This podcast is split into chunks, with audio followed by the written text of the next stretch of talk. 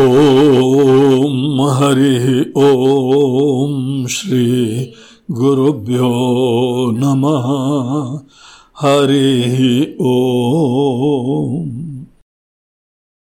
ॐ नमो ब्रह्मादिभ्यो ब्रह्मविद्यासम्प्रदाय कर्तृभ्यो वंशऋषिभ्यो महद्भ्यो नमो गुरुभ्यः। सर्वोपप्लवरहितः प्रज्ञानघनः प्रत्यगर्थो ब्रह्मैवाहमस्मि। ब्रह्मैवाहमस्मि। हरिओम आइए साधना पंचकम का सबसे पहले तीसरा श्लोक चैंट करते हैं। वाक्यार्थश्च विचार्यतां श्रुतिशिरः पक्षसमाश्रियता। दुस्तर्कात् सुविरम्यतां श्रुतिमतः। तर्कोऽनुसन्धीयताम् ब्रह्मैवास्मि विभाव्यता।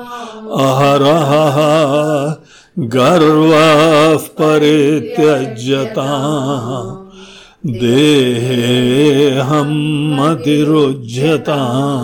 बुधजनैः वाद परित्यज्यता।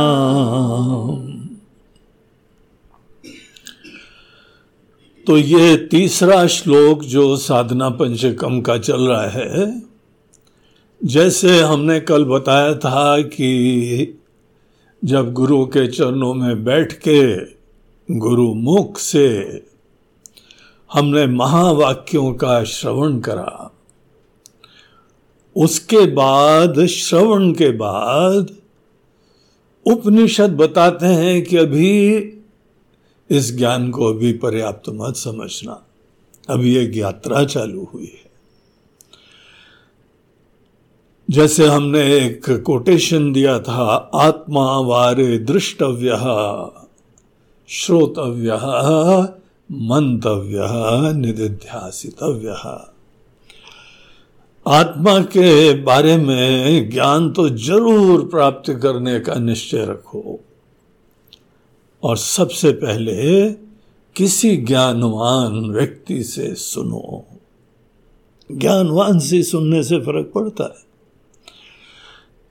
ना अपने आप सेल्फ स्टडी से पढ़ता है न कहीं पे कोई टेप सीडी टीवी के प्रवचन, इनसे फ़र्क पड़ता है। आपकी व्यक्तिगत प्रेजेंस वो बहुत प्रोफाउंड डिफरेंस डालती है।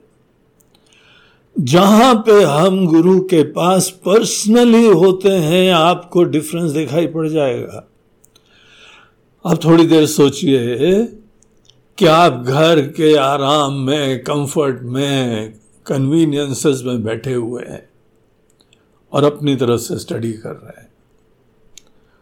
और दूसरी तरफ़ से घर से निकल के गुरु के चरणों में आके पूरी श्रद्धा भाव से, एकाग्रता से फिर आप यहाँ पे उनके मुख से श्रवण कर रहे हैं। कितना डिफरेंस होता है। आपको डिफरेंस लगता है कि नहीं लगता है? वही चीज़ सुन रहे हैं। लेकिन एक तो ये वन टू वन कम्युनिकेशन हो रहा है।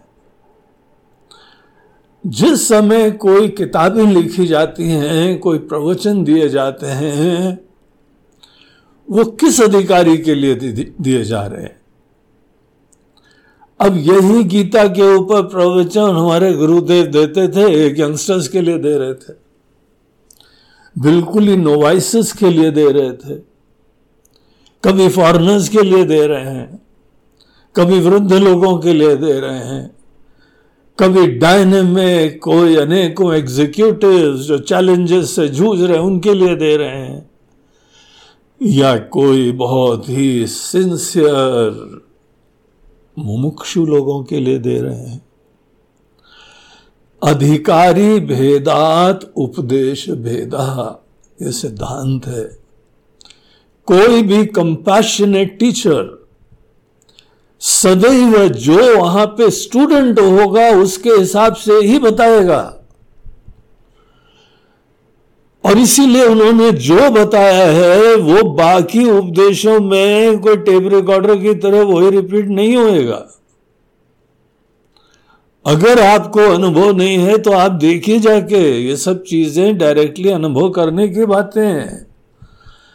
हम बहुत विद्वानों की बात कर रहे हैं, उनसे चर्चा कर रहे हैं तो वहाँ पे आपका जो भी प्रतिपादन है, उसमें बहुत डिफरेंस हो जाता है। तो टीचर जो स्टूडेंट सामने विद्यमान है, उन स्टूडेंट्स को देख के उनको स्टडी कर लेते हैं। उनकी सिंसेरिटी उनकी जिज्ञासा, उनका डिसिप्लिन उनकी एकाग्रता, अनेकों चीज़ें दिख जाती हैं, किसी को भी। इनको भी दिख जाती हैं, आपको भी दिख जाएगा। और ये जब हमारे सामने एक सेट ऑफ़ स्टूडेंट्स विराजमान हैं, उनके लिए उसी समय कस्टमाइज्ड कोई उपदेश होता है। आप यहाँ किसी भी स्वामी जी के, हमारे आप लेक्चर देख लीजिए। हमने गीता के ऊपर कितनी बार चर्चाएँ करी और हर प्रवचन को लीजिए वो अलग है। हमारे बॉम्बे के एक सज्जन बहुत ही डिसिप्लिन के साथ हमारे सब प्रवचन सुनते थे। वो आगे बोलते थे स्वामी जी इस बार तो आपने नई चीज़ बताई है। एक सज्जन तो यहाँ तक बोलते हैं गुरु जी यू हैव इम्प्रूव्ड आप पहले बहुत ही सिंपल बताते थे अब आप काफ़ी गंभीर बातें बताते हैं। यू हैव इम्प्रूव्ड हमें बोला थैंक्स फॉर दी कॉम्प्लीमेंट दरअसल यही चीज़ हम आपको पहली बार बताते तो ये सब आपके पल्ले नहीं पड़ता। So we have to be very compassionate very alert very attentive जहाँ पे हम इन सब चीज़ों में बहुत सजग रहेंगे तो ही तो जाके वहाँ पे कम्युनिकेशन होगा। गुरु कोई टेप रिकॉर्डर थोड़ी है? आप हमारे प्रवचन सुनिए, हमारे गुरुओं के सुने हमारे आचार्यों के सुनिए। बिल्कुल डिफरेंट होएगा। और आप कंपेरेटिव स्टडी करिए, देखिए ये गुरु जी ने कहा है, उनके गुरु जी ने क्या क्या है, उनके शिष्य ने, उन्होंने क्या कहा है। You are in for a surprise आपको लगेगा ही नहीं कि उनके शिष्य हैं ये। क्योंकि उनकी बात यहाँ पे बोल ही नहीं रहे हम। तो ये सब चीज़ों को समझो ये टीचर्स ही समझेंगे। और जो टीचर्स नहीं है उनको बताना पड़ता है कि जाओ बेटा वहीं पे उनके चरणों में बैठ के सुनो जाके। वो ताड़ जाते हैं तुम्हारी अकल को। वो ताड़ जाते हैं तुम्हारे संशयों को तुम्हारे लेवल को। हाँ? वो भले ताड़ का आनंद होते हैं? और वो समझ के फिर उसके उपरांत आपको उपदेश देते हैं। और जब कोई अच्छी तरीके से शिष्य को समझ जाता है, इसीलिए वो परंपरा थी जो हमने बताया था ना, तत्पादुका सेव्यता अब ये थोड़ी है केवल जो है वो पादुका की सेवा करते चले जाओ। पादुका की सेवा विनम्रता से रहने का सूचक है और वहाँ आपके जो है ना, सब पैथोलॉजिकल टेस्ट चल रहे हैं। लैब के टेस्ट होते हैं ना ब्लड के टेस्ट और ये टेस्ट गुरु जी देखते रहते हैं हाँ। शुगर इतना है कोलेस्ट्रॉल इतना है एंजाइटी इतनी है, राग द्वेष इतना है। अभिमान इतना है, संकोच इतना है, डलनेस इतनी है। और जब गुरु जी के पास आश्रम में रह के, और जब भी बोलो, कुछ बात करने के लिए, घूम फिर के अनेकों लोग एक ही बात करते हैं तो पता लग जाता है कंडीशनिंग ये है, धारणा ये है। और उसके हिसाब से फिर आपको उपदेश दिया जाता है। जो आपको उपदेश दिया जा रहा है, वो आपको दूसरी किताबों में नहीं मिलेगा। क्यों नहीं मिलेगा? क्योंकि उनके सामने दूसरे शिष्य थे। उनके सामने यंगस्टर्स थे। हम लोग जब पहली पहली बार गुरुदेव से जब सुन रहे थे, और भी हमारे जितने आचार्य लोग थे, उनसे सुनते थे। उनके प्रवचन बड़े एंटरटेनिंग होते थे। कहानियाँ सुनाते थे, जोक सुनाते थे। कुछ समय तक। उसके बाद वो इंप्रूव हो जाते थे। हमारे गुरुजी इंप्रूव हो गए, क्योंकि फिर सीरियस बातें करने लगे। क्यों इंप्रूव कर गए? क्योंकि हमारी अकल थोड़ी सुधर गई। हम थोड़े सीरियस हो गए। हम थोड़े सीरियस हुए कि उन्होंने श्री ताड़कानंद जी ने ताड़ लिया। हम्म? करुणा निधान, सूक्ष्म बुद्धि, संवेदनशील अटेंटिव समझ गए। हाँ अब बच्चे के अंदर एकाग्रता हो रही है। इसीलिए इट्स एन एक्सपीरियंस गुरु के पास व्यक्तिगत जाके सुनना इट्स अ ट्रांसफॉर्मेशन एक ऐसी डीप इंसाइट मिलती है और इस प्रोसेस में हम शेकअप भी कर दिए जाते हैं। जो जो धारणाएँ हैं, जो जो ब्लॉकेजेस हैं, उनका कर्तव्य है कि आपको उन चीज़ों से जो है मुक्त कराएँ। आप में अवेयरनेस जगाएँ। जब तक किसी के अंदर ब्लॉकेजेस नहीं खत्म होंगे, तब तक उसका मन शुद्ध थोड़ी होता है। तब तक उसको कोई इंसाइट ही नहीं मिलती है। तो सबसे पहले है आत्मा वारे दृष्टव्य श्रोतव्य। बहुत ध्यान से सुनो जाके। यही ट्रेडिशन है। नहीं, आज तो इक्कीसवीं सदी, अरे इक्कीसवीं सदी हो जाए, पचासवीं सदी हो जाए, यही सिस्टम चलेगा। There is no alternative to personal interaction गुरु के साथ हो जाए, आपके स्वजनों के साथ हो जाए। कोई घनिष्ठ संबंध आपके मित्र हो पति पत्नी हो आपके बच्चे हो। क्या केवल इंटरनेट पे ही आप संबंध ईमेल से और चैट से आप काम बना लेते हो क्या? उसको आने की ज़रूरत क्या आपके पास? आपकी पर्सनल प्रेजेंस की वॉम्थ उसकी आत्मीयता हम्म, उसका डिफरेंस समझो। तो गुरु के पास पहले रह के वहाँ पे ज्ञान प्राप्त करते हैं। उसके बाद आगे मनन और निधिध्यासन, ये उपनिषद की परंपरा है। ये ज्ञान की प्राप्ति की परंपरा है। श्रोतव्य, मंतव्य, निधिध्यासितव्य। और मनन के अंतर्गत ये बताया जाता है, गहराई से चिंतन करो। किताब मत पढ़ते रहो। तुमको जो डाटा दिया है, उसके ऊपर मंथन करो। एक उपनिषद तो यहाँ पे एग्ज़ाम्पल देते हैं अरणी का। अरणी होती थी यज्ञ में लकड़ी को अच्छी तरीके से मथ के आगे जलाई जाती थी। आज भी जलाई जाती है। जो बहुत ही पारंपरिक ढंग से यज्ञ करते हैं, वो माचिस से अग्नि नहीं जलाते हैं मंत्र जपते हुए वो मथते हैं लकड़ी को और उस अग्नि से वहाँ दिव्य भावना रखते हैं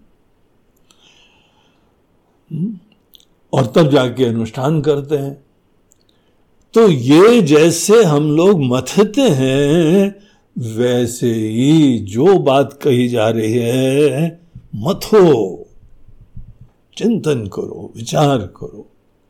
एक तरफ़ से हमारी धारणाएँ अभी तक की हैं और एक तरफ़ की एक नई दृष्टि दी जा रही है। वाक्यार्थश्च विचार्यता और जब हम विचार करते हैं, एक तरफ़ से हमारी धारणाएँ खत्म हो रही हैं। हमारी दृष्टि, हमारे कन्विक्शंस हमारे परसेप्शंस हॉलो सिद्ध हो रहे हैं। उस समय श्रुति शिरफ पक्ष समा श्रीयता वहाँ पे अगर या तो अपने ही धारणाओं के प्रति अभिमान रखो और बस ये हमारी सोच। हमने ऐसे ही सोचा हुआ है। किसी को क्या मतलब? है मन ही मतलब है, बैठे रहो।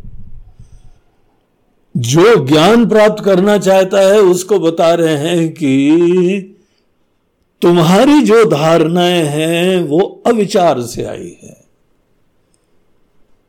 वो देखा देखी में आई है। फैसिनेशन से आई है। तुम्हारे जो लक्ष्य हैं वो भी एक धारणा मात्र है, राग राग से प्रेरित है। हमारे स्टेटमेंट्स को इंक्वायर करो। तुमको चैलेंज है? जो जो तुम्हारी धारणा है, तुम्हारी आइडेंटिटी तुम्हारी इंडिविजुअलिटी गुरु लोग ये गेरू वस्त्र क्यों पहनते हैं? ये अग्नि का है रंग। अग्नि जो है, सब धारणाओं को भस्मीभूत करती है। यहाँ पे ज्ञान की ये ट्रेडिशन ज्ञान की परंपरा सब अज्ञान और मोह को भस्मीभूत करने के लिए होती है। और वो भी बड़े प्रेम से, युक्ति से, समझा के, लेकिन अवेलेबिलिटी आपकी होनी चाहिए। उपलब्धता होनी चाहिए। ओपननेस होनी चाहिए। जैसे शास्त्रार्थों में होती थी। शंकराचार्य जी का एक प्रसंग आता है कि वो उन दोनों के बहुत प्रसिद्ध कर्मकांडी मीमांसा के विद्वान। शंकराचार्य जी ज्ञान से मुक्ति की बात बता रहे थे। और वो प्रोपोगेट कर रहे थे कि नहीं, कोई न कोई पूजा, यज्ञ आदि कर्म से जो है पुण्य अर्जन होता है उससे मुक्ति होती। तो दोनों के बीच में विचार हुआ कि हमको आपसे शास्त्रार्थ करना आप अपने पक्ष को गहराई से बताइए, हम सुनना चाहते हैं। और हम अपने पक्ष को रीजनिंग के साथ बताएँगे। और जो भी कन्विंस्ड हो जाएगा, वो उसका शिष्य हो जाएगा? हम रेडी हैं अपनी धारणाएँ छोड़ने के लिए। हम रेडी हैं अपना संप्रदाय छोड़ने के लिए। हम रेडी हैं आपके विचारों को आत्मसात करने के लिए। देखो स्पिरिट में ज्ञान होता था, चर्चा होती थी। और मंडन मिश्र के उस प्रसिद्ध शास्त्रार्थ में उनकी पत्नी को जज बनाया गया। शंकराचार्य जी ताड़कानंद थे। ताड़ गए।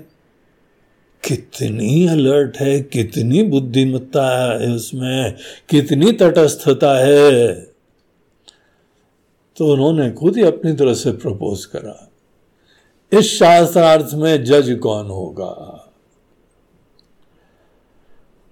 इससे पहले मंडन मिश्र कुछ बोले, उन्होंने बोला कि हम प्रस्ताव रखते हैं कि आपकी पत्नी को जज बनाया जाए। वॉज़ शॉक्ड बोला आप समझते हैं क्या बोल रहे हैं? हम्म? अगर बाय द वे हम हार जाएँगे तो हमारी पत्नी है, ये पति को थोड़ी छोड़ेगी। बोला नहीं? हम समझ गए, इसको हम समझ, देख रहे हैं। कितनी ऑब्जेक्टिव है, कितनी बुद्धिमान है, कितनी ऑब्जर्वेंट है। ये सच ही बोलेगी। और ये निष्पक्ष रहेगी। तो उन्होंने बोला है, बड़ा साहसी है भाई। चलो स्वीकार करा। और फिर शास्त्रार्थ चालू हुआ। फाइनली मंडन मिश्र ने स्वीकार कर लिया कि आपका जो सिद्धांत है, वो सही है। हमारी सोच में कोई ना कोई खोट है। तो उन्होंने सरस्वती के तरफ़ देखा जो लेडी थी, जज उन्होंने भी निष्पक्ष रूप से बताया कि ये शंकराचार्य जी सही बोल रहे हैं। आप गलत हैं। हाँ बोला, भगवान समझ लो, तुमको छोड़ के जाएँगे, इनके शिष्य बन जाएँगे। उन्होंने बोला, सत्य के पथ पे ही चलना चाहिए। तो यहाँ आपका कर्तव्य पूरा हो गया है। चलो, शिष्य बनो। उन्होंने घर छोड़ दिया, रिश्ते छोड़ दिए, पत्नी छोड़ दी, नाम छोड़ दिया, रूप छोड़ दिया। शंकराचार्य जी के चरणों में शरणागत हो गए उसी समय वहाँ नर्मदा तट पे, ये मंडलेश्वर की बात है। इंदौर से करीब दो घंटे की दूरी है? माहिष्मती नगरी पहले बोलते थे उसको। ये कहने की बात है, उस जगह का कोई इंपॉर्टेंस नहीं है, कहीं पर भी हो। लेकिन मंडन मिश्र जी उनके शिष्य बन गए, उनके साथ चले गए। और आगे चल के वो ही श्रृंगेरी पीठ के आचार्य बने। बहुत अच्छे स्टूडेंट बने कि चार पीठों में से एक पीठ का उनको आचार्य बनाया गया।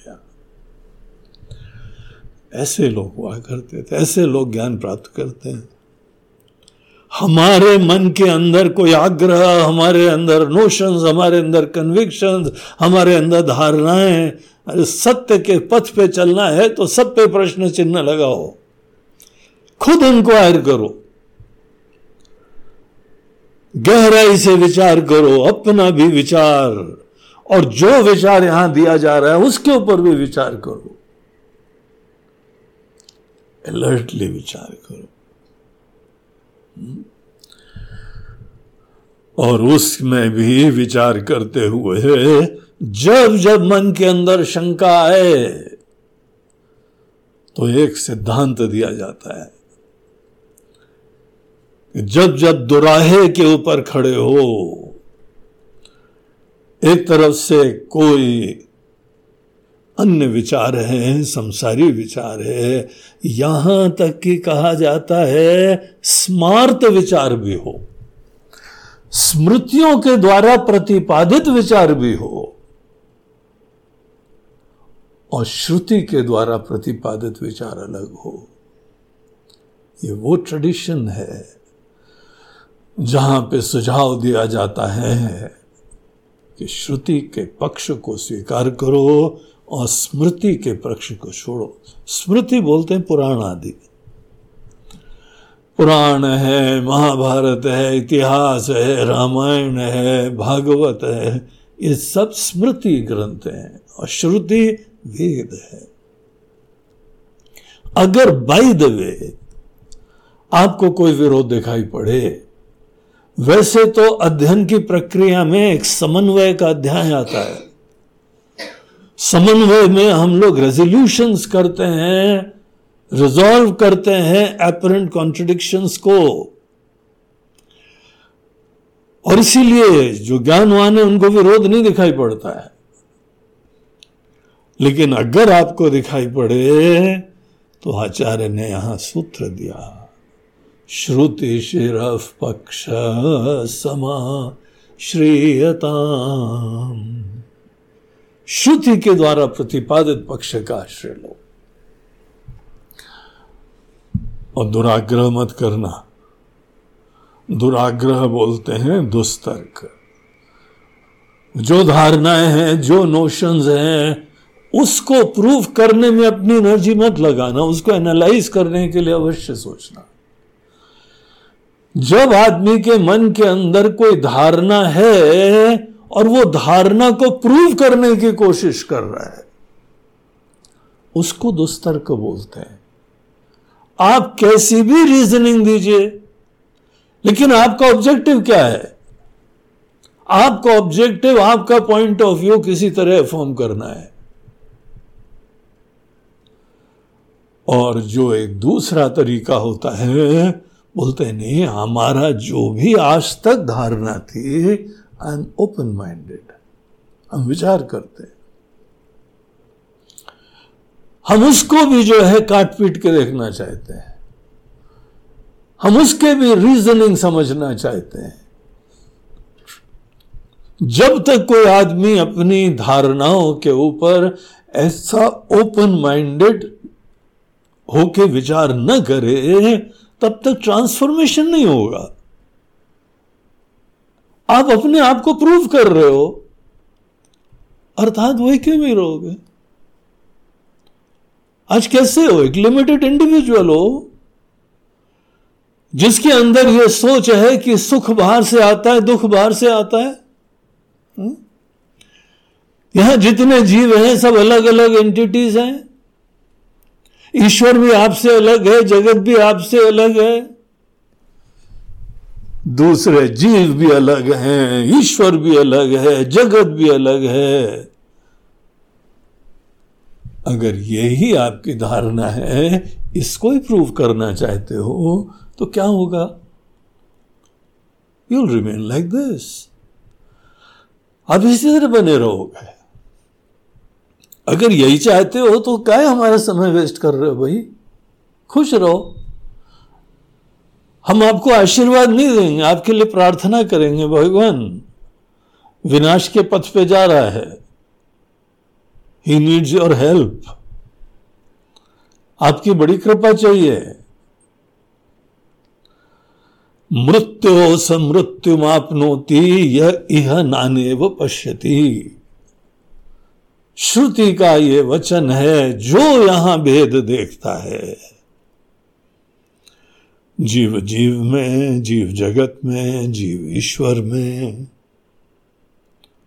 हम्म, मृत्यु हो समृत्यु मापनोती बारंबार वो मरता रहेगा। वो एंडलेसली काल के चक्र में पड़ा रहेगा। आपको यही अच्छा लगता है तो मुबारक हो। किसी को क्या लेना देना? यहाँ आचार्य बोल रहे हैं, वो दुस्तर्क का आश्रय मत लेना।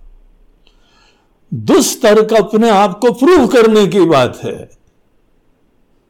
अरे, इतने बड़े ज्ञानी हो तो काहे गुरु के पास जाने और ज्ञान लेना? शिष्य बनना बहुत बड़ी चीज़ होती है। शिष्य बनना मतलब अपनी धारणाओं का हम, पुनर्विचार और जो भी सत्य है उसको पकड़ने के लिए अब उपलब्ध हैं और जो जो गलत है वो छोड़ देंगे इंक्लूडिंग माई आइडेंटिटी ऐसे रीजनिंग मत दो। एक संसार का पक्ष होता है, एक श्रुति का पक्ष होता है। श्रुति का पक्ष ये होता है कि आप दिव्य हो, आप पूर्ण हो, आप डिवाइन हो, आपके इन्फिनिट पोटेंशियल है। आप जन्म मरण से मुक्त हो, आप अजन्मा हो। अमृत हो, अविकारी हो। न बुढ़ापा है आपके अंदर, न मृत्यु की संभावना है आपके अंदर। ये दृष्टि दी जा रही है। और संसारी पक्ष क्या है? हम जन्म मरणवान हैं, हम छोटे से इंसान हैं। ये हमारी आइडेंटिटी है ये हमारा बायोडाटा है। ये हमारा पास्ट है ये हमारे क्रेडेंशियल्स हैं। इतनी उम्र है और इस जगह का ये अनुभव है, वो एक्सपीरियंस है। नहीं रहना चाहते हो? तो रहो। गुरु जी तो आपके पास आए नहीं है। ही गुरु जी को ढूँढने गए हो ना? आपके लिए आशीर्वाद नहीं, प्रार्थना है। भगवान इसके ऊपर ध्यान रखना, मरने जा रहा है। कुएँ में कूदने जा रहा है। सीधे मर जाए, पीड़ा ना हो मरने के समय। यही प्रार्थना होगी भैया और क्या प्रार्थना होगी? यही श्रुति के वचन है। वो व्यक्ति निश्चित रूप से विनाश को प्राप्त होता है। न फियर्स जाते हैं, न आकांक्षाएँ जाती हैं, न सपने जाते हैं, न इच्छाओं का विराम होता है। इसलिए उन चीज़ों को प्रूव करने के लिए। ऐसे लॉजिक जो हमारे परसेप्शंस हमारे दृष्टिकोण प्रूव करना चाहते हैं। आचार्य बोलते हैं, दुस्तर्का सुविरम्यताम। ऐसे दुस्तर्क से, ऐसी रीजनिंग जिन रीजनिंग का बॉटम लाइन ये है कि हम छोटे ही हैं। जो भी दुस्तर्क होते हैं, उनका फाइनल कल्मिनेशन ये है कि बाकी सब हमसे अलग ही हैं। महाराज जी, कोई नहीं सुनता है, हमारी बीबी भी नहीं सुनती है हमारी अलग ही है वो, उसकी खोपड़ी अलग है। उसका दिमाग ही अलग है। कैसे एकता हो सकती तो बोलते हैं, भले कोई कितना भी अलग दिखाई पड़े, एक दृष्टिकोण होता है जहाँ पे भेद बुद्धि खत्म हो जाती है। हमको वो परस्यू करना है क्या? महावाक्य में यही बताया गया है। तो ये मैं समझ ला हाँ क्लास ओवर क्लास ओवर गुरु जी से सुन के आ गए हम। बोलते हैं it's not the end it's the beginning किस चीज़ की बिगनिंग है? हमारे अंदर गहराई से विचार की। श्रुति शिरफ पक्ष समाश्रियताम श्रुति के दृष्टिकोण को अच्छी तरह चिंतन करने की। और वो टेंडेंसीज जो हम अपने अंदर अपनी ही नासमझी को, बेवकूफियों को, अपने मोहों को वैलिडेट करने की कोशिश करते हैं। सो so दैट हम भी कुछ हैं। मन में स्वीकार नहीं होता, हम इतने बुद्धू थे अभी तक। हम इतने तो बुद्धू नहीं थे महाराज जी। ये समझ, देखिए। ये रीजन वो रीजन ऐसा रीजन शंकराचार्य जी मुस्कराते हुए कहते हैं, बोलते हैं, तुम बुद्धिमान हो, इसीलिए तुमको ज्ञान दे रहे हैं। बुद्धि तो है, लेकिन अभी तो यूज़ नहीं हुई थी, हम यूज़ करवा रहे हैं। देखो, दुस्तर्क का आश्रय मत लेना। दुस्तर्क और श्रुति मत तर्क, ये दो तर्क होते हैं। तर्क जो है, बुद्धि की भाषा होती है। बुद्धि की भाषा होती है, वो लैंग्वेज होती है रीजनिंग दो वकील लोग हैं ना रीजनिंग करते हैं। और जज साहब को जो है प्रूव करके दिखाते हैं कि ये आदमी दोषी है कि नहीं दोषी है। बड़े बड़े वकील ज़्यादा पैसे क्यों लेते हैं? इसलिए लेते हैं क्योंकि कोई आदमी दोषी भी हो, हम रीजनिंग ऐसी दे सकते हैं, प्रमाण ऐसे दे सकते हैं, फलाना केस और फलाना रेफरेंस और फलाना ये, उसमें ये कहा था घुमा फिरा के जो है देर फो ये आदमी गिल्टी नहीं है. अब जज के पास तो रीजनिंग होनी चाहिए ना। तो हाँ भैया, इनका केस भारी है। कभी कोई तर्क से जीवन में पहुँचा है सत्य में? तर्क से कभी भी नहीं। तर्क में सदैव पहली एक कंडीशनिंग होती है, धारणा होती है, उसी का वैलिडेशन होता है। आपने पक्ष तो पहले ले ही लिया है। और जो आपने पक्ष का आशय ले लिया है, उसको केवल वैलिडेट कर रहे हैं, उसको प्रूफ कर रहे हैं। देखिए जरा, विचार करके देखो। जो हमारा छोटे पने का, भेद बुद्धि का, संकुचिता का, अनित्यता का, जन्म मरणवान होने का, एक व्यक्ति होने का नोशन था, उसके लिए तर्क दे रहे हैं। पहले ही निश्चय हो चुका है। तर्क एक निश्चय को ही प्रतिपादित प्रूव करने की चेष्टा है। इसलिए यहाँ हम लोगों के ज्ञान की परंपरा में उपनिषद के वाक्य आते हैं, कभी भी ब्रह्म ज्ञान तर्क से नहीं प्राप्त होता है। कठोपनिषद का वचन है नैशा तर्के न मतिरापने तर्क के द्वारा वो मति, वो दृष्टि, वो ज्ञान नहीं मिलेगा। हाँ तर्क जो है, एक अवश्य एक कांटे को निकालने के लिए दूसरा कांटे का यूज़ कर सकते हो। अगर कोई दुस्तर्क है तो वहाँ पे हमको श्रुति मत तर्क, श्रुति सम्मत तर्क लॉजिकली प्रूव करा जाता है। हम तो उन आचार्यों को नमन करते हैं जिन्होंने तत्वमसी महावाक्य के ऊपर शोधन करते हुए बड़े लंबे चौड़े ग्रंथ लिखे रीजनिंग दी उन्होंने।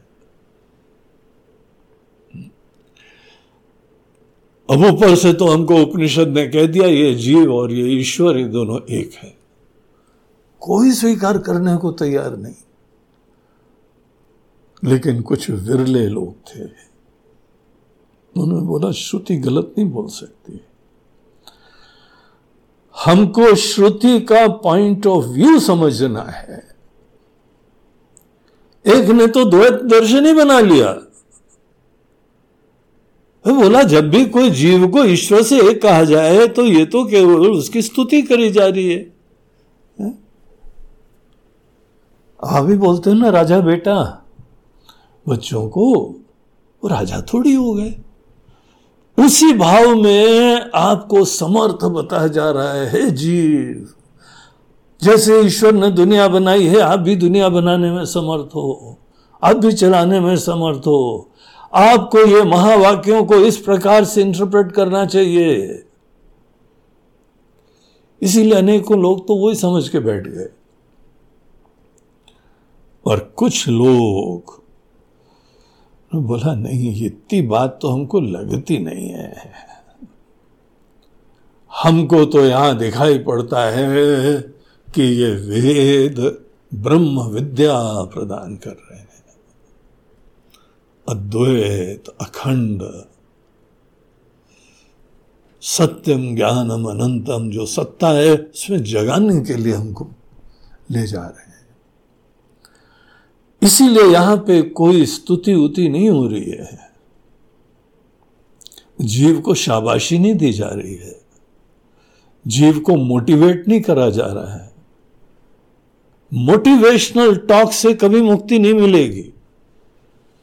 मोटिवेशनल टॉक से आप जो हैं, आप पॉजिटिवली एटीट्यूड से युक्त होकर आगे बढ़ेंगे। लेकिन जो रहेंगे वैसे ही हैं। फंडामेंटली हम वही रहेंगे। अब या तो हम इंस्पायर होके चल सकते हैं, या तो हम डिसएंथ्यूज होके जी सकते हैं। निरुत्साहित होके जी सकते हैं, या उत्साही होके काम कर सकते हैं। या पेसिमिस्ट होके जी सकते हैं, या ऑप्टिमिस्ट होके जी सकते हैं। निराशा से युक्त जी सकते हैं या बहुत ही ज़्यादा उत्साह उमंग से युक्त होकर जी सकते हैं? सकारात्मक दृष्टि से युक्त होकर जी सकते हैं? मोटिवेशनल टॉक्स में इतने परिवर्तन होता है एंड दे आर गुड ये परिवर्तन एक दैवी गुणों से युक्त होने की बात होती है। जो लोग भी किसी को बहुत ही जो है सकारात्मक बना रहे हैं पॉजिटिव बना रहे हैं, उनको नमन है, बड़ा अच्छा काम कर रहे हैं। एक आदमी निरुत्साहित है, बहुत ही ढीला ढाला है, उसको इंस्पायर कर रहे हैं। एक जीव ही है, खंडित है, छोटा है, छोटी दुनिया है, हम दो, हमारे दो, यही उसका बेसिस है। उसका फाउंडेशन उसकी दुनिया ही उतनी है। लेकिन कम से कम उत्साह से काम तो करे। ये मोटिवेशनल टॉक्स का ऑब्जेक्टिव होता है। इसीलिए हम जो हैं, बस थोड़े पॉजिटिव हो जाएँ क्रिएटिव हो जाएँ, उत्साही हो जाएँ। That's not the way of Vedanta ये मुक्ति का पथ नहीं है। क्योंकि आप अपनी आइडेंटिटी अपने फंडामेंटल्स क्वेश्चन तक नहीं कर रहे हैं। तो यहाँ पे आगे देखिए, क्या कह रहे हैं आचार्य? आज का वचन क्या है? आज का सोपान क्या है? सोपान number twenty. And talk number twenty one श्रुतिमतस्तर्कोनुसंधीयता एक एक स्टेटमेंट बड़े सुंदर है, बड़े महत्वपूर्ण है। अपने समस्त शिष्य लोग केदारनाथ की सुंदर वादियों में बैठे हुए आचार्य वहाँ सबको बता रहे हैं। कि देखो हमारे प्यारे शिष्य लोग, दुस्तर्क से सदैव बच के रहना। अगर तुमको बुद्धि का यूज़ करना है तो श्रुति मता तर्को अनुसंधीयता श्रुति ने भी रीजनिंग दी हुई है। तर्क भी रीजनिंग है। ऐसी रीजनिंग जिसका बॉटम लाइन हमारा छोटापना ही है। तो कौन सा तीर मार ले भैया? हाँ? घूम फिर के वही लाला लूलू लाल बने रहोगे। वही लाला लूलू लाल पहले थे, सबसे अलग थे, छोटी सी दुनिया थी, थोड़े से ख्वाहिशें थे, थोड़ी अनेकों प्रलोभन था, लोभ था। ये कर लूँगा, ऐसा हो जाएगा, वो कर लूँगा, ऐसा हो जाएगा, नाम हो जाएगी, शोहरत हो जाएगा, धन हो जाएगा, दौलत हो जाएगा। अरे लाला जी, अरे लाला लूलू लाल, कितना इंटरेस्टिंग नाम है ना? ऐसे ही हो जाते हैं। दुनिया भर की रीजनिंग बता रहे हैं। अर्जुन भगवान को रीजन दे रहा था। आँख से आँसू निकल रहे अंदर घुटन है, सुरक्षा है, कमी है, बेचैनी है फियर्स है पचासों। और भगवान को समझा रहा था, भगवान हमको लड़ाई नहीं लड़नी चाहिए, क्योंकि ऐसा है, क्योंकि वैसा है, क्योंकि बहुत लोग मर जाएँगे और फिर जितनी अनेकों स्त्रियाँ हैं, सब विधवा हो जाएँगी और बेचारी विधवा लोग फिर कैसे जीवन जिएँगी? समाज के अंदर ज़्यादा विधवा हो जाएँ तो उनका एक्सप्लॉयटेशन हो जाएगा और एक्सप्लॉयटेशन हो जाएगा तो हमारा कल्चर हमारी वैल्यूज़ ख़त्म हो जाएँगी। देर हमको लड़ाई नहीं लड़नी चाहिए। तो अर्जुन पहली बार क्षत्रिय बन रहे हो क्या? फ़र्स्ट टाइम लड़ाई में आ रहे हो? तुम्हारा ये सब विचार पहली लड़ाइयों में नहीं आया था क्या? तुम्हारा ट्रैक रिकॉर्ड देखें तो बहुत लोगों को मार चुके हो तुम। उन परिवार का तुमने देखभाल करना चालू करा है क्या? तुम्हारी रीजनिंग का कारण क्या है? इसके पीछे मोटिवेशन क्या है? ऐसी बड़ी बड़ी बातें बोलने का उसका प्रयोजन क्या है? तुम्हारा मोह गुरु के ऊपर अपने बाबा जी पे, अपने पिता माँ पे हाथ कैसे उठाए? वो इशू है कि ये सब इशू है? सच देखना सीखो। अपने तर्क मत दो। भगवान कृष्ण ने तो ऐसा कटाक्ष करा, बोलते हैं, पंडितों जैसी बात कर रहे हो अर्जुन। और तुमको पता है किसको पंडित बोलते हैं? अशोचान अन्वशोचस्तुम प्रज्ञावादाम भाष से जहाँ शोक की गुंजाइश नहीं है, वहाँ तुम शोक कर रहे हो। और पांडित्य दिखा रहे हो, इतना बुद्धिमत्ता दिखा रहे हो। तो हमको क्यों प्रूव कर रहे हो भैया?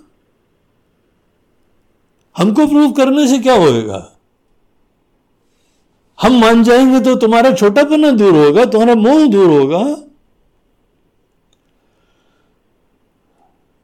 तुम्हारे अंदर रियलाइजेशन होना चाहिए कि तुम्हारे मोटिवेशंस तुम्हारी प्रेरणाएँ, तुम्हारी प्राथमिकताएँ सब अज्ञान और मोह में पड़ी हुई हैं। You need to see this तो इसीलिए अपने आप को वैलिडेट और प्रूव करने के लिए तर्क जो दिए जाते हैं, वो सब दुष्तर्क है। And at the end of the day हम वही छोटे व्यक्ति हैं, वही जीव हैं, वही जन्म मरणवान हैं। Welcome to this world of sansar उसी पड़े रहो जो लोग निकलते हैं, वो लोग श्रुति के द्वारा सम्मत तर्क का आश्रय लेते हैं। विचार सोयम ईदृश इस तरीके से विचार करो। भेद दिखाई पड़ रहा हो तो भी ट्राई टू डिस्कवर वो दृष्टिकोण देखो, जानो, जगो। एक दो लोग परिवार के हैं, बस उसी में अपनापन दिखाई पड़ता है। बाकी सब पराए देखो जरा गहराई से। अभी हमारे पास एक सज्जन आए, उन्होंने एक प्रश्न पूछा गुरु जी ये परिवार का क्या व्यवस्था है? मैं बोला, पूरी दुनिया तुम्हारा परिवार है। तुम्हारे एग्जिस्टेंस के लिए जो भी पॉजिटिवली कंट्रीब्यूट करता है, वो तुम्हारा स्वजन है। है ना? तुम्हारी माता जी तुम्हारे पिताजी, तुम्हारे दादा दादी, नाना नानी, तुम्हारे वेलबींग के लिए ये लोग कंट्रीब्यूट करते हैं ना? इसीलिए बड़ी ग्रैटिट्यूड बड़ी कृतज्ञता के साथ इनके साथ एक संबंध जोड़ा हुआ है। जरा आँख खोल के देखो। यहाँ हमारे देश और हमारी दुनिया कितने सारे लोग तुम्हारी वेलबींग के लिए वर्क कर रहे हैं हमारी सुरक्षा के लिए, हमारे शहर के जो भी लॉ एंड ऑर्डर का एक पूरा व्यवस्था है कंट्री के अंदर सिक्योरिटी का पूरा इंफ्रा है हम्म? पूरी दुनिया के अंदर अनेकों सद्बुद्धि वाले लोग हैं एनवायरमेंट की वेलबींग है हम्म? इतना काम कर रहे हैं कि कहीं पे जो है वह ग्लोबल वार्मिंग हो रही है। आपको पता है अगर ग्लोबल वार्मिंग होती जाएगी, हमारा क्या हाल होगा? ये दो लोगों का हाथ पकड़ के बैठे रहोगे, यही हमारा परिवार है। विनाश हो जाएगा। देखो जरा अनेकों शहरों की दुर्दशा। से भयंकर बाढ़ होती चली जा रही है कहाँ कहाँ घुसती चली आ रही है। अभी तो कुछ दिनों पहले बेंगलोर में देखो। ऐसी बाढ़ आई। आईटी के प्रोफेशनल ट्रैक्टर में बैठ के ऑफ़िस जा रहे हैं। नाव में बैठ के जा रहे हैं। क्या हो रहा है? तुम्हारी दो छोटी सी दुनिया, हम दो, हमारे दो, कहाँ शरण लेंगे? अरे उनको अपना समझो। वो तुम्हारे परिवार के लोग हैं, जो पर्यावरण का देखभाल कर रहे हैं, जो खाना पीने की व्यवस्था कर रहे हैं, जो इंडस्ट्री की देखभाल कर रहे हैं, जो समाज की देखभाल कर रहे हैं, जो शासन कर रहे हैं, जो विश्व के कल्याण में लगे हुए हैं, सब हमारे परिवार के लोग हैं। हमारी वेलबींग के लिए वो लोग वर्क कर रहे हैं। अगर यही हमारा सिद्धांत है कि हमारी वेलबींग के लिए जो वर्क करें, वही हमारा अपना है, इस कसौटी से दुनिया को देखो तो whole world is my family यहाँ दुनिया की कितनी शक्तियाँ हैं जो हमारी वेलबींग के लिए काम कर रही क्या आपका नाम जोड़ना आवश्यक है क्या? क्या आपकी दादी नानी ने बताया यह आपका कुल है, बस वो इंपॉर्टेंट है क्या? कब हम ग्रो करेंगे? ये छोटे पने का जो धारणाएँ हैं, उसके प्रति हमारा अभिमान खत्म होना चाहिए। और सबके प्रति अपनापन होना चाहिए। अनेकों सामाजिक संस्थाएँ हैं, सेवा करती हैं जाके। लेकिन हम एक बड़ी विडंबना देखते हैं, पहले केवल हम दो, हमारे दो के लिए जीते हैं। इसी में जीते जीते घुटन होने लगती है और अपनी ही ग्लानी दूर करने के लिए वन से न मंथ जाके कहीं पे कुछ बट के आ जाते हैं। और सेवा उन्हीं की करते हो जाके जिनको पराया समझे हुए हो। सोचो क्या चक्कर चल रहा है। हमारी ये छोटे पने की सोच कैसा विनाश उत्पन्न कर रही है। हर जीव के छोटे पने की सोच पूरे दुनिया के विनाश के लिए कारण है।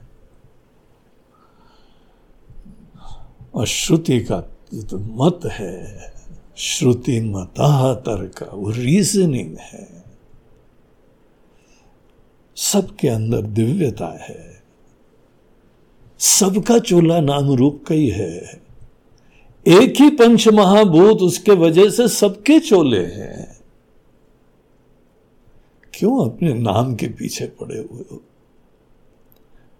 नाम और रूप उपाधियाँ हैं। नाम रूप हमको कंडीशन कर देते हैं। हमारी सोच को वो प्रभावित कर देते हैं, संकुचित कर देते हैं। जो भी फैक्टर्स यहाँ पे हमारी संकुचिता के लिए निमित्त होते हैं, उनको उपाधि कहा जाता है। आप भी सोचो। संकुचिता के अंदर कैसे फंस गए हैं? श्रुति ने हमको यहाँ पे स्पष्टता से बताया है। मुंडको उपनिषद में एक मंत्र आता है कि जैसे नदी समुद्र में जाती है, अपना नाम रूप छोड़ती है तो अनंत हो जाती है। तथा विद्वान नाम रूपाद विमुक्ता। उसी तरह विद्वान वो कंडीशनिंग एडजंक्ट्स वो उपाधि जो हमको संकुचित करने की निमित्त तो होती है, उनसे जहाँ विद्वान मुक्त होता है, खुद ही अनंत हो जाता है। हमारा छोटा पना भगवान की देन नहीं है, हमारे मोह के वजह से है। हमको खुद ऐसे विचार का आश्रय लेना चाहिए जो श्रुति सम्मत होता है। श्रुति स्तर को अनुसंधीयता पहले श्रुति सम्मत तर्क क्या होते हैं? देखो, जीव ईश्वर अलग अलग दिखाई पड़ रहे हैं, दुनिया मान रही है। लेकिन श्रुति सम्मत तर्क है कि आपने यहाँ पर और वहाँ दोनों के अंदर भिन्न भिन्न चीज़ें देखी। माया के द्वारा प्राप्त यहाँ भी चोला है, माया के द्वारा प्राप्त वहाँ भी चोला है। इस चोले के पीछे भी वही बिजली है, उस चोले के पीछे भी वही बिजली है। बिजली बिजली को देखो तो वहाँ क्या भेद है? कहाँ छोटा बना रहा? हमको जीव रहते कोई एक ईश्वरत्व का अभिमान नहीं दिया जा रहा है। पुराणों में अनेकों राक्षसों की कहानी आती है हिरण्य कश्यपु आदि।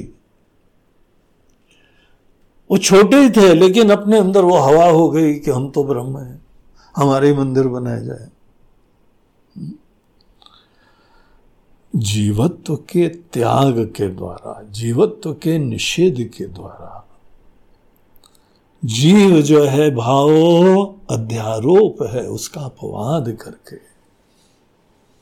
फिर अपनी नई आइडेंटिटी ग्रहण होती। जीव ब्रह्म नहीं बनता है।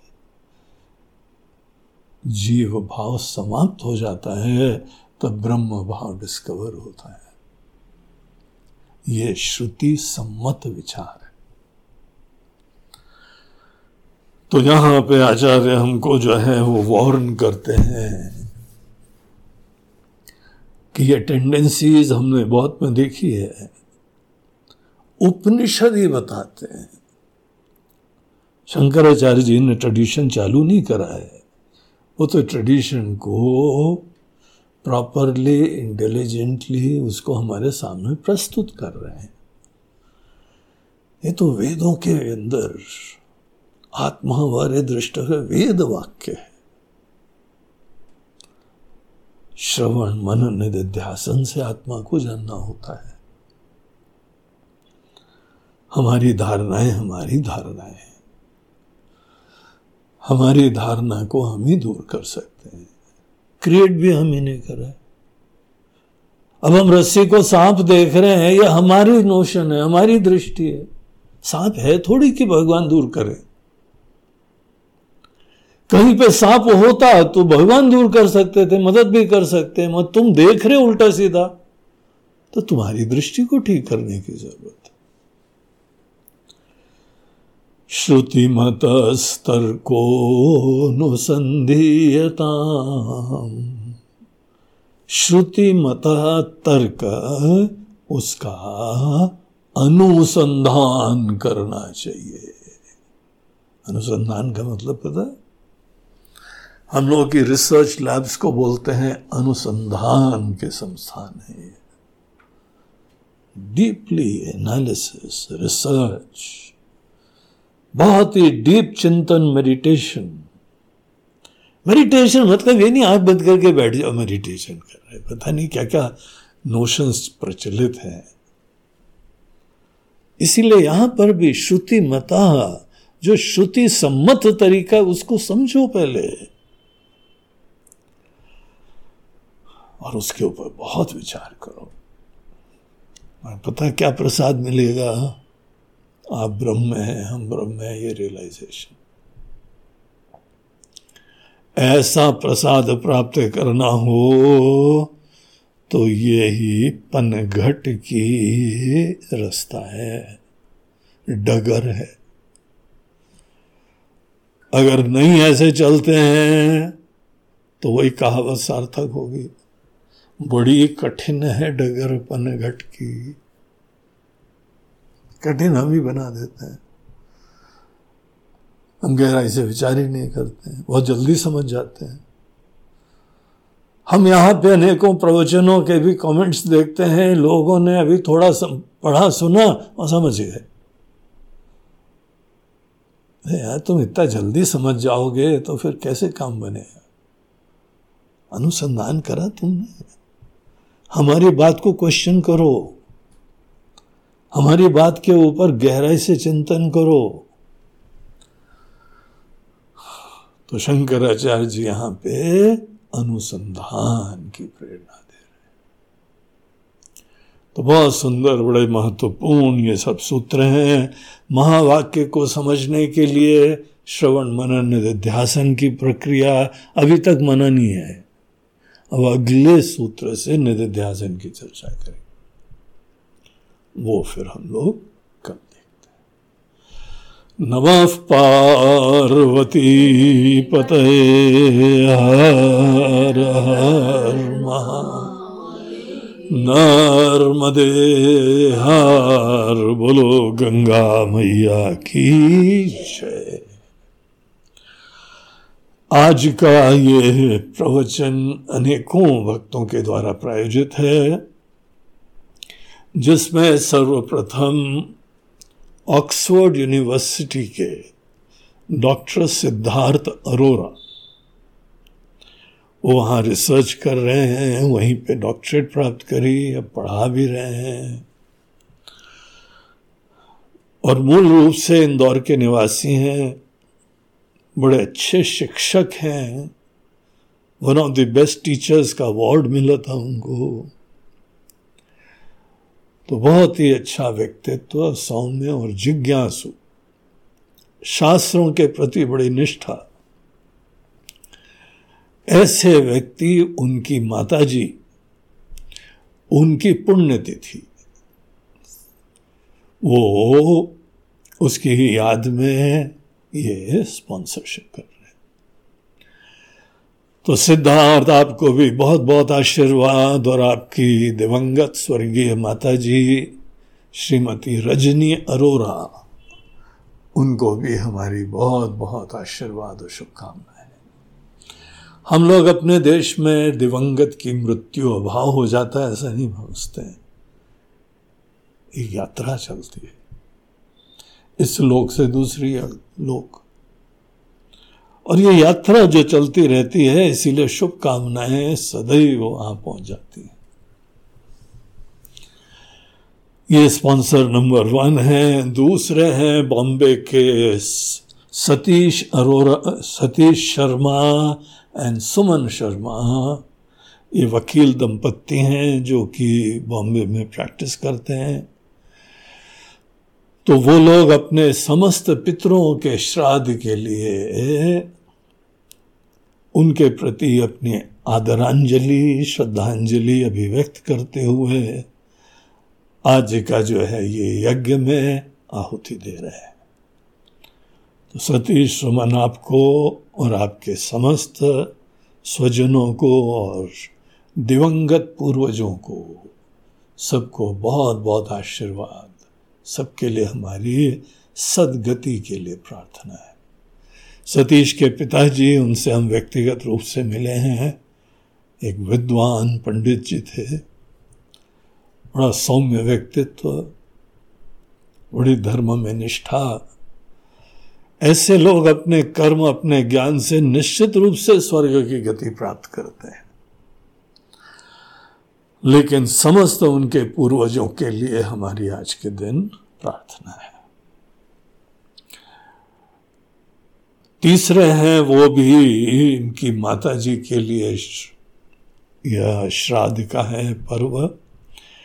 तो कानन बहन शाह ये उमेश बहन उमेश बाई की पत्नी कानन कानन बहन उनकी माता जी मालाबेन परिक उनका श्राद्ध का भी समय इसी तिथि को लेते हैं सपनों की तो माला बहन के प्रति भी हमारी बहुत बहुत श्रद्धांजलि, शुभकामनाएँ हैं। और कानन बहन और उमेश भाई को भी बहुत बहुत आशीर्वाद। आपके पूर्वज लोग आपके ऊपर सदैव कृपा बनाए रखें। और उनके द्वारा प्रदर्शित पथ के ऊपर आप अपने जीवन को बढ़ा के उत्कर्ष को प्राप्त करिए। आपका कल्याण हो। एंड फाइनली नवीन शर्मा और सुरक्षा शर्मा, ये बम्बई निवासी हैं। बड़े अच्छे भक्त हैं, निष्ठावान हैं, बड़े प्रेम से जब भी हम बॉम्बे जाते हैं तो बॉम्बे में मिलते हैं आके। दूर रहते हैं, लेकिन कभी न कभी प्रवचन में अवश्य आते हैं, आशीर्वाद लेते हैं, सेवा करते हैं। उनकी माता जी अरुणा शर्मा, उनका जन्मदिन है। तो अरुणा जी, वो भी भगवान की बड़ी भक्त हैं, सत्संगी हैं। तो अरुणा जी को भी हमारी बहुत बहुत शुभकामनाएँ, जन्मदिन की। आपका स्वास्थ्य अच्छा रहे, आपका जीवन अच्छा रहे और भगवान की भक्ति और ज्ञान का आशीर्वाद आपको मिले। आपके हृदय में संकल्प ही वही है, वो बहुत ही इस चीज़ की वैल्यू है। यही हम भी आपको शुभकामना देते हैं।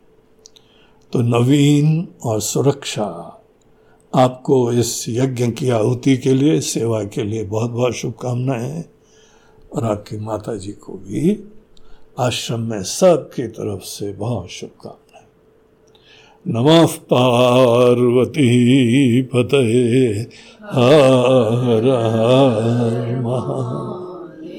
नर्मदे हर बोलो गंगा मैया की